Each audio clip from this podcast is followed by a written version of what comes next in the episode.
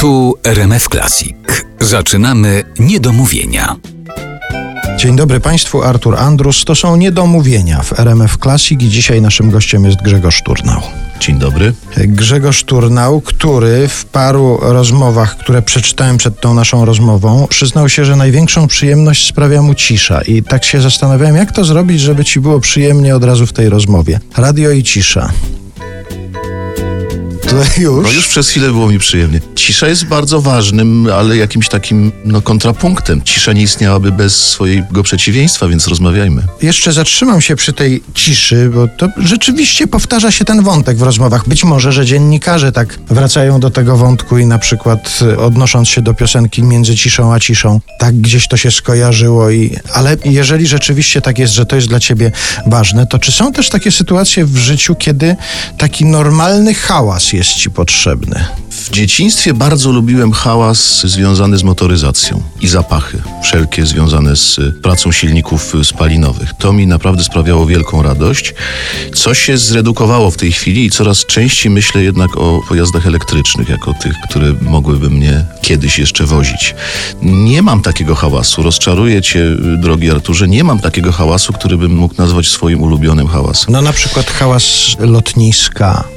Nie, tutaj się muszę przyznać do tego, że coraz mniej mam tolerancji na hałas. I Jeszcze gorzej, coraz mniej lubię głośną muzykę. Coraz częściej sięgam wyłącznie po takie płyty, czy chodzę na takie koncerty, na których wiem, że mnie nie spotka trzęsienie y, ziemi w sensie akustycznym. Więc to może to jest kwestia wieku. No tak już mam. Kiedyś zdarzało mi się odkręcać bardzo głośno muzykę w domu, w tej chwili się to właściwie nie zdarza. Jeszcze nawiązując do tego hałasu i do ciszy, masz jakieś takie miejsce, w którym miejsce, porę, okoliczność, w której dochodzisz do takiej absolutnej ciszy? No sen może być pewnie takim, ale tak jak nie śpisz, to są takie momenty. Masz miejsce w domu na przykład, w którym się chowasz i tam masz absolutną ciszę? Nie, chyba nie mam takiego jednego miejsca. Wiesz co, ja, mi się tak poukładało, że ja mieszkam w bardzo starym domu, który w dodatku jest drewniany. I ten dom cały czas jest muzyką. Akurat teraz kończę czytać piękną książkę, rozmowę y, Jerzego Ilga ze Stanisławem Radwanem, którego mam szczęście również znać osobiście. I on tam między innymi wśród licznych arcy mądrych i zabawnych rzeczy mówi o muzyce w teatrze.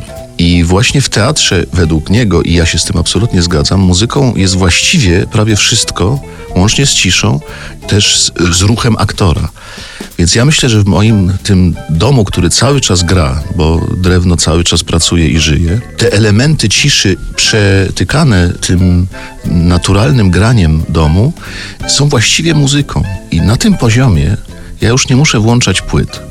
Więc jeżeli pytasz mnie o stan takiego relaksu, który mi daje bycie w domu, to ja nie muszę mieć jednego miejsca. Całość tych zjawisk, które tam występują i trzeszczenie, nagłe stuki, czasem coś próbuje podrapać jakaś wiewiórka, no nie wiem, no te rzeczy, które towarzyszą mieszkaniu pod miastem, to tworzy muzykę i jednocześnie azyl akustyczny. Tu już po prostu jestem banalny tak, że widzę, że prawie ziewasz, ale ziewanie też jest muzyką. Jeszcze może nam się uruchomi w trakcie tej rozmowy. Zobaczymy. Też takie dźwięki mogą się w radiu przydać.